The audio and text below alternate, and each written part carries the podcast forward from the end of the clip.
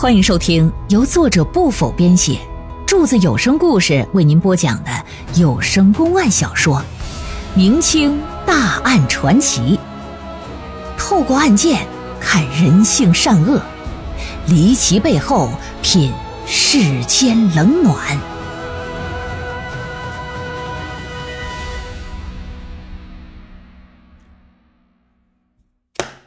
不知不觉聊着聊着。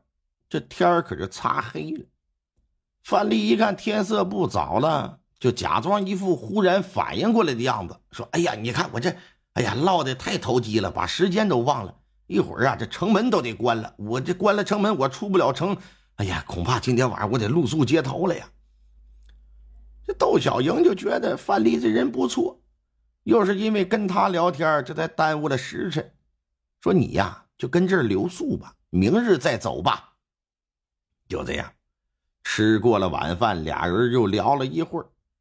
这回聊的东西主要是一些男女之间的事儿啊，有真有假。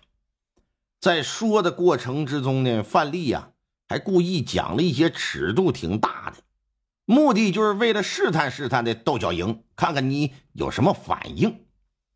哎，就见，哎，还是一副挺感兴趣的样，挺不排斥。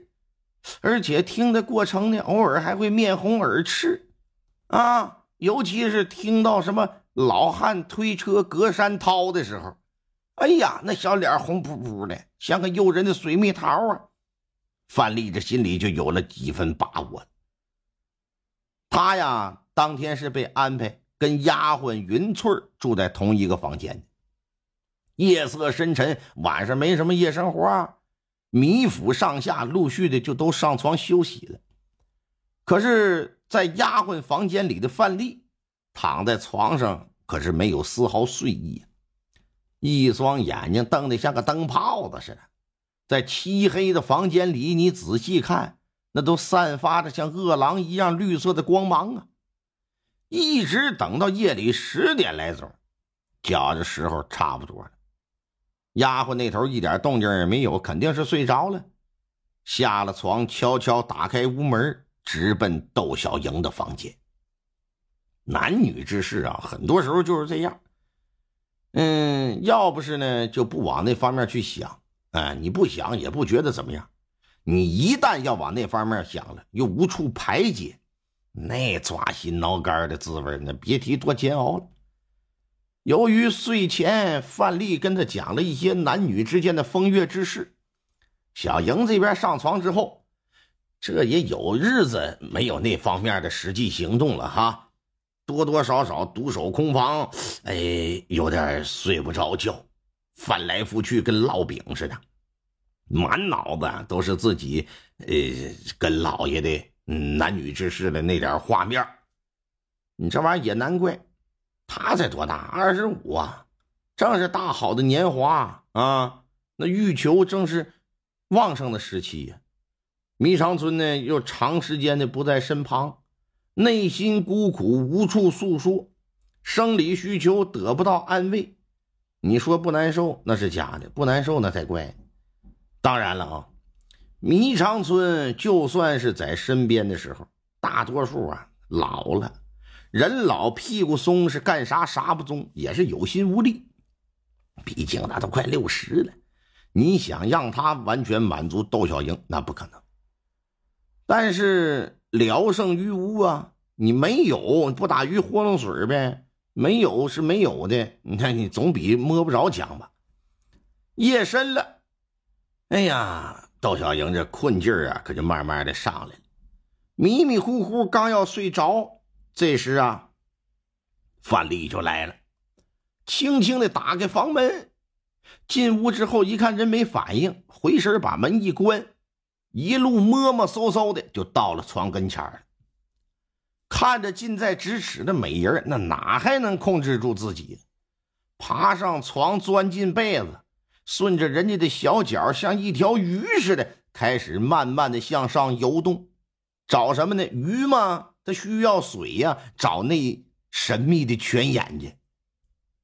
窦小莹显然不可能没反应，啊，开始吓一跳，后来觉得挺得劲儿，慢慢慢慢的还挺享受。起初还以为是日有所思夜有所梦，做梦了吧？毕竟睡前脑子里都是男男女女那档次，以为自己做春梦。可是随着这感觉越来越猛烈，越来越真实，他可就醒了。看到身上趴着个人，也是大吃一惊。哎，你刚想开口，让人啪的一下把嘴就捂上了。嘘，是我，卖绿松石的。实话跟你说吧，我不是个女人，我是男扮女装。我之所以这么做，只是因为在人群里多看了你一眼，就再也没有忘掉你的容颜。小人认为啊，这是前世的姻缘，今生的注定啊。因此，我壮着胆子来此，想与夫人成就男欢女爱。你看，还来了一首歌词。你要搁现在，你不得让人打死啊啊！不把你裤裆里那家伙事打成一个双截棍，那都算你长得金头子结实。但眼巴前事已至此了，说夫人呐，希望你能成全小人呐。你若是声张出去，让府上人知道，坏了我的名声不怕，坏了夫人你的名声可就不好了。一边说一边那手上可没闲着，在人身上这捏捏。那掐掐，这儿抠抠，那弯弯，不停的游走。窦小莹心里不愿意，可是心里不愿意，身体很诚实，无法抗拒，以至于听了他这番话，一时之间不知如何作答。范丽一看他不说话，以为就是默认同意了，心里甭提多高兴了，一脑袋埋进胸脯子，这就开始忙活起来忙活啥呀？五个字儿。亲摸抠甜茶，哎，分步骤的来。范丽毕竟年轻，三十来岁，血气方刚，生龙活虎啊。那无论是速度、硬度、态度，那都不是老态龙钟的迷长春所能比的。哎，所以说这一回，窦小莹也是真真正正有了做女人的感觉。心说之前呢，我那啥呀，我那是啊，我那都不如他们。哎呀，你看这，你看看这感觉，哈哈。那一晚真可谓，巫山云雨，电闪雷鸣，春宵一刻，是只恨太短。虽说都是床上办事啊，可偷情这种事儿，和正经夫妻或者是正常交往的男女朋友在一起，它不一样。哎，妻不如妾，妾不如偷吗？他是不能见光的，背着人在一起呀，会有一种担惊受怕的刺激感。这种刺激感往往也是一种情趣所以说偷情这种事儿，要么没有，哎，要么是一旦开始啊，就很难结束。